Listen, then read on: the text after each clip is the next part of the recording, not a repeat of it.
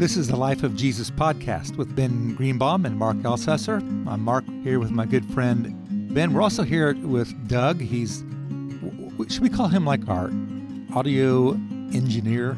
Producer. He's our he's our producer, and he he does a good job of producing. Yeah, he he fixes things. So for a full year, and we need him for the full year. We need you, Doug. For a full year, we're looking at the life, teachings, and works of Jesus from the four Gospels put together in one chronological flow. We're we're in week two of a three-week little mini series, and it's on the Sermon on the Mount. Last week we looked at who we are, things like the salt of the earth, the light of the world. But today we switch gears, and Jesus actually switches gears, and it's a little bit about what we should do. Again, it's all really who we are. But he's talking about these things that are part of the human condition anger, lust, divorce, retribution, your enemies. What do you do in those situations? Do you ever, ever have a big bully you had to deal with? Were you the big bully? No. Okay. No. When I, when I, gra- when I graduated high school, I was like five foot nine and about 140 pounds soaking wet. And then my first year of college, got in his uh, humor, um, I I grew to about six foot three and put on about 50 pounds. And so, so were you ever the little bully? I guess I should. I say. was. I was the little guy, you know, mocked, picked on, uh, and then uh, yeah, then then got much larger in college. Go figure. Go figure. Yeah. You know, there's there's a something Jesus does, I think, throughout the scripture and, and all of scripture does, it really interacts with the human condition. And who hasn't had a, a moment in life when they've dealt with some of these these topics that we're going to be looking at today? We'll we'll, we'll hit some of them maybe, and gives us a, at least a a foothold to be able to say, here's how you can stand even when you're facing what everybody else in the world faces. Hmm. And maybe the first one would be would be anger. It's in we're in Matthew chapter 5 today, Matthew chapter 5, the Sermon on the Mount. We're continuing on. And in verse 21, there's a common set of phrases that Jesus uses throughout here. You have heard that it was said, but I say to you, or I tell you. So one is really from the Old Testament thinking, from the Jewish scriptures, Hebrew scriptures. And then he, he changes it and adds and makes it tougher, actually. Let's begin in Matthew 5, verse 21. You've heard that it was said to people long ago, You shall not murder, and anyone who murders will be subject to judgment. But I tell you that anyone who is angry with a brother or sister will be subject to judgment. What? Anger is like murder? Would you know, a lot of times people say, well, at least I haven't killed anybody when you, they think about how good or bad of a person they are. But there's not a person around who can say they've never been angry with somebody. What's Jesus doing here as he is beginning to talk about the human condition and what we face? Yeah, he's exposing the condition of the human heart. He's exposing our depravity. The the Pharisees were bent on following the letter of the law, and so uh, the idea, well, as long as I haven't killed my neighbor, then I have done what is right, good, and whole. And Jesus is exposing the underlying heart of the law um, to say even if you are in a state of anger, I mean, ultimately to your neighbor, you're not loving them, you're not caring for them, you're not seeking their good uh, just because you haven't murdered them physically, uh, murdered them. And so Jesus is exposing uh, the heart that he desires. Um, he is cracking uh, down on the hardness of heart that is existent. Um, and he's really exposing uh, the depth of our unrighteousness. Because I'll tell you, I've, I've run into so many people over the years of ministry who go to one of my churches over, over the years, and they'll say things like, No, I'm not going to get together with them for Easter or Christmas. I haven't talked to my sister in years. Right. I have I, I'm not on speaking terms with my son. That's a maybe a dangerous way to live out our Christian faith. He, he says, actually, here at the end of verse 22, anyone who says, You fool, will be in danger of the fire of hell. And in verse 23, therefore, if you're offering your gift at the altar, you're going to church and putting in your offerings and, and going up for communion or, or whatever, and there remember that your brother or sister has something against you, grievance, leave your gift there in front of the altar. First go and be reconciled to your brother or your sister, and then come back and do your worship. Then come back and offer your gift at the altar. That's a that's a big that's a tall order, right? Because we we all have people that have ticked us off at times.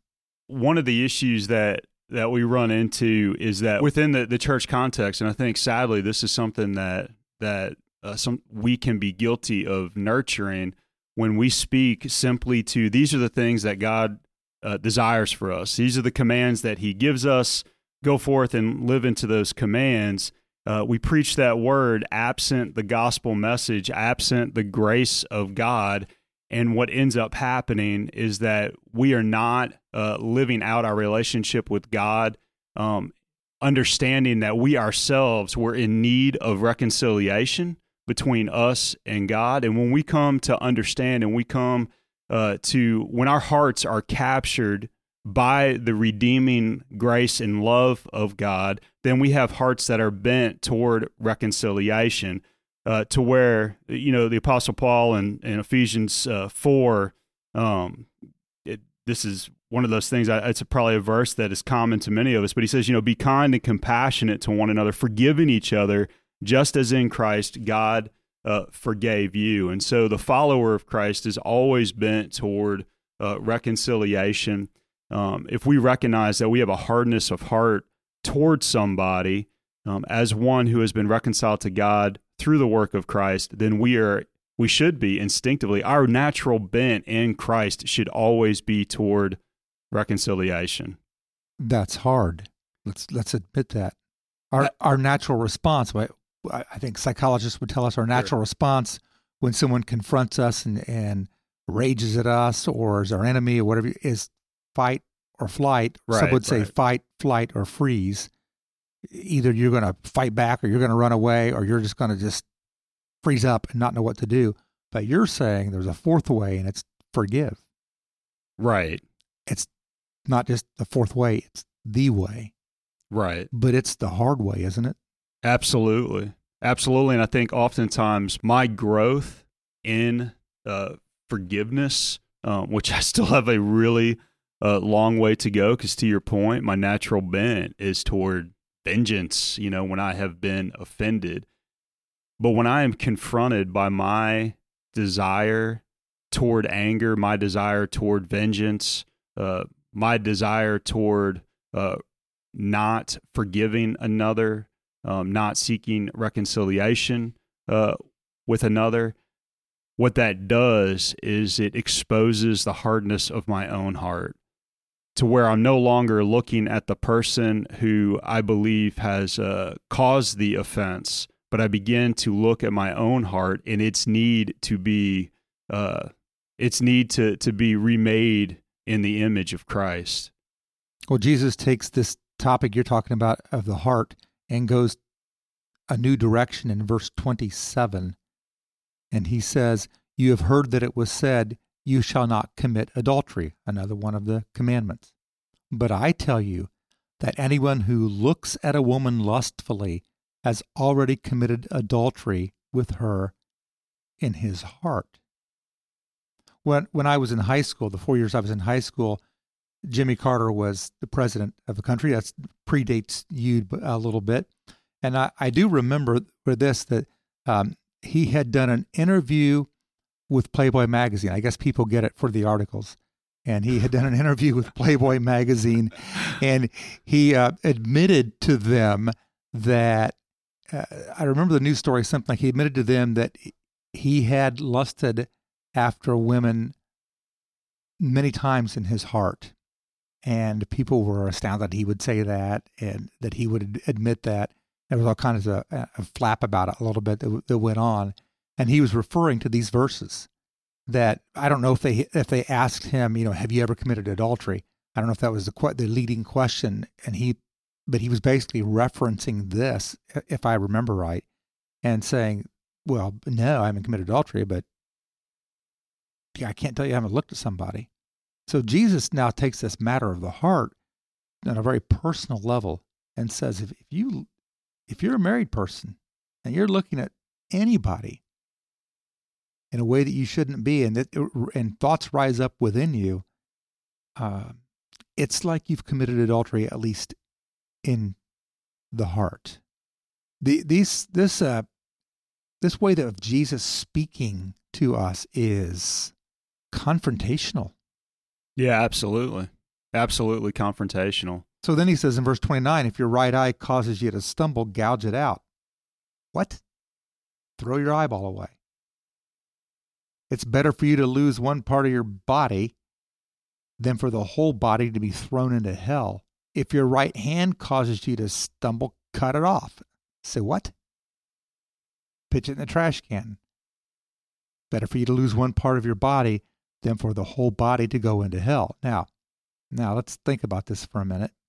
If we take this verse quite literally, and we know that all have sinned and fall short of the glory of God, and that even after our salvation, we continue to move toward this holiness that God calls us to, but it's not usually an uh, instantaneous once and for all thing. At least that's that's how I view it.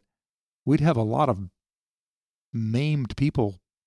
I wouldn't even say walking around. we just have a lot of maimed people who would be gouging and and so, what what do you think's going on here? As Jesus is speaking this language? I think he's exposing to us the seriousness of sin. Yeah. Um, whereas I, I think a lot of times, you know, the human condition is to minimize our sinfulness, is to minimize our brokenness. You know, um, I think about uh, men who I have counseled who wrestle with pornography, and one of the things that that I will hear is I am I'm not hurting anybody.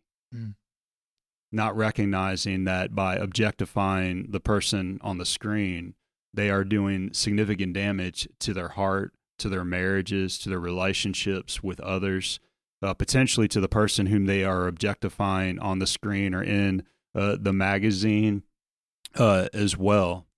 And so Jesus is is pointing out the seriousness of of sin itself. He is speaking into our hearts and emphasizing do not take sin lightly. Yeah.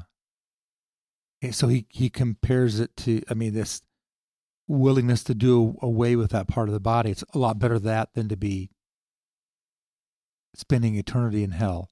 So he's really letting us know that we we can't just dismiss it and say, "Well, that's how I'm wired. Right. That's who I am. That it's it's just how I'm going to be." Not so fast, right? Not so fast. So Jimmy Carter was president when I was in high school, maybe first year of college too. And then Ronald Reagan became president. And, I, and I, here's another thing that I remember from those early years is that um, I think I think this is right. Ronald Reagan was the first governor when he was governor of California, the first governor to sign into law no fault divorce.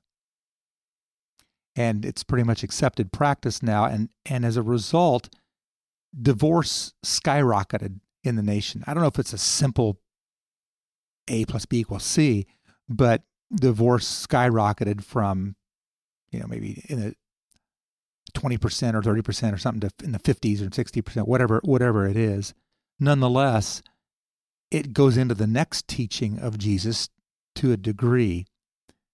In verse 31, Matthew 5 again, verse 31, it has been said anyone who divorces his wife must give her a certificate of divorce.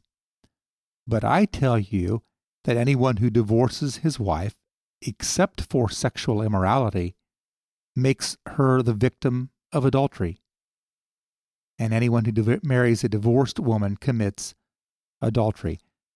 I mean, Jesus is not holding back, is he? He's, he's just really hitting some of these hard, hard topics of life that were as relevant then as they are today. I mean, it's it's the human condition that he's that he's speaking to, and he's he's I think wanting to us to to really know that not just how we think matters, but how we we live. All of that matters to God. It matters deeply. And we need to look deep within ourselves before looking at the other person and saying, You're the one who's a problem. We need to look deep within ourselves and begin to let Him change us from the inside out. That righteousness that you're talking about, to let Him give us that righteousness so that we can stand up under the pressures or the temptations to run away from marriage or to look at someone else or even to get back at somebody when they have wronged us, whatever those things are. In fact, that getting back piece, uh, I'm going to just jump down to verse 38. Verse 38, you've heard that it was said, eye for eye and tooth for tooth. Makes sense. You punch me, I'll punch you, right? Not so fast, he said. I tell you, do not resist an evil person. If anyone slaps you on the right cheek, turn to them your left cheek. If anyone wants to sue you and take your shirt, hand over your coat as well. And if anyone forces you to go one mile, go two. Give to the one who asks you, and do not turn away from the one who wants to borrow from you. This is counterintuitive to the world. It's, it's almost crazy talk to live like this. What's Jesus driving at?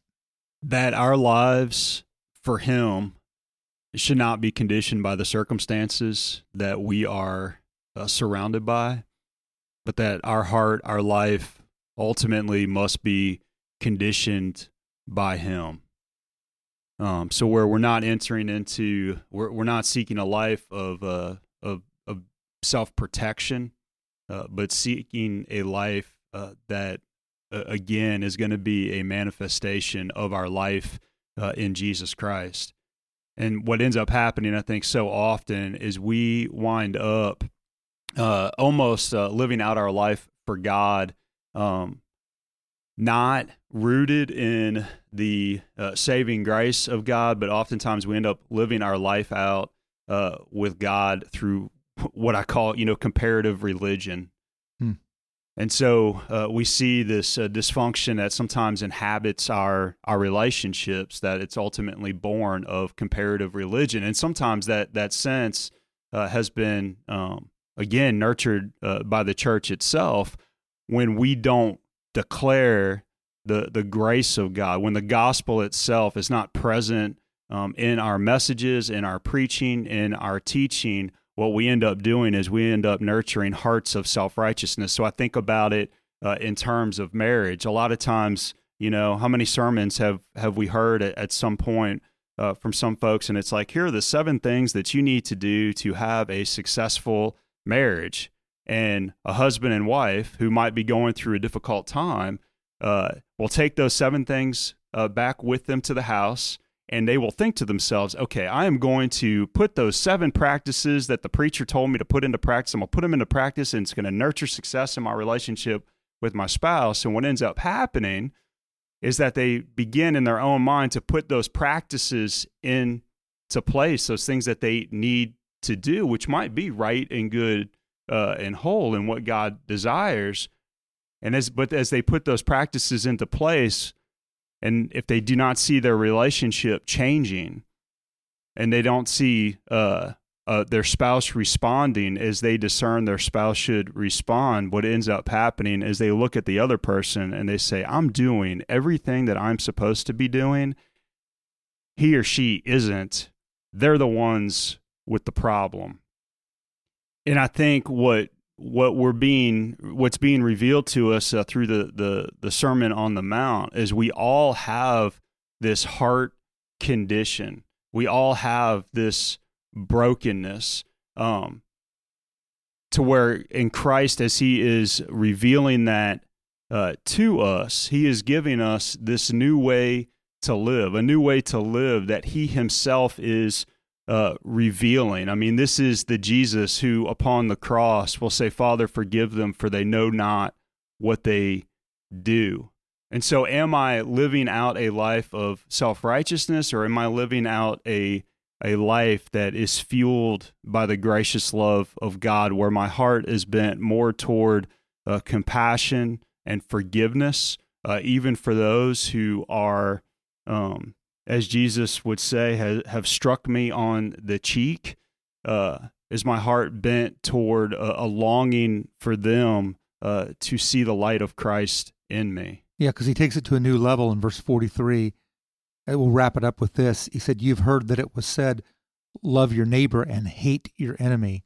But I tell you, love your enemies. Pray for those who persecute you, that you may be children of your Father in heaven. It's a hard call. And just in case we think, oh, he didn't touch the topic that I struggle with, it's in verse 48. Be perfect, therefore, as your heavenly Father is perfect. That little, that little word, word there, Greek word is teleos, and it's um, a different kind of word, isn't it? Doesn't necessarily mean that we uh, aren't going to stumble in life and, and be perfect in every thing that we do, but it has this sense of being complete, being God's, being the righteousness that He has given to us and, and made us. And even when the world treats us poorly, even when others come against us, even when our spouse doesn't measure up to our ideal image of what a spouse should be, we're called to be the light and life of Christ in the world. It's a it's a pretty tall order that he's he's hitting really right out of the gate in his in his ministry as he's beginning to draw people in and saying, This is a different kind of message that I'm giving today. Final words? Uh, amen. And I would just say that when I'm confronted by my failure to love another, no matter the circumstance, it's always a revelation to me that I am not fully satisfied in the love of Christ. Yeah. It is a reminder uh, to me that I am not fully satisfied in the love of Christ if I'm if I'm allowing my life uh, ultimately to be constrained by the circumstances surrounding it. You always make me think. I love that. That's amazing. Well, next time we're gonna we're gonna wrap up this little mini series on the Sermon on the Mount.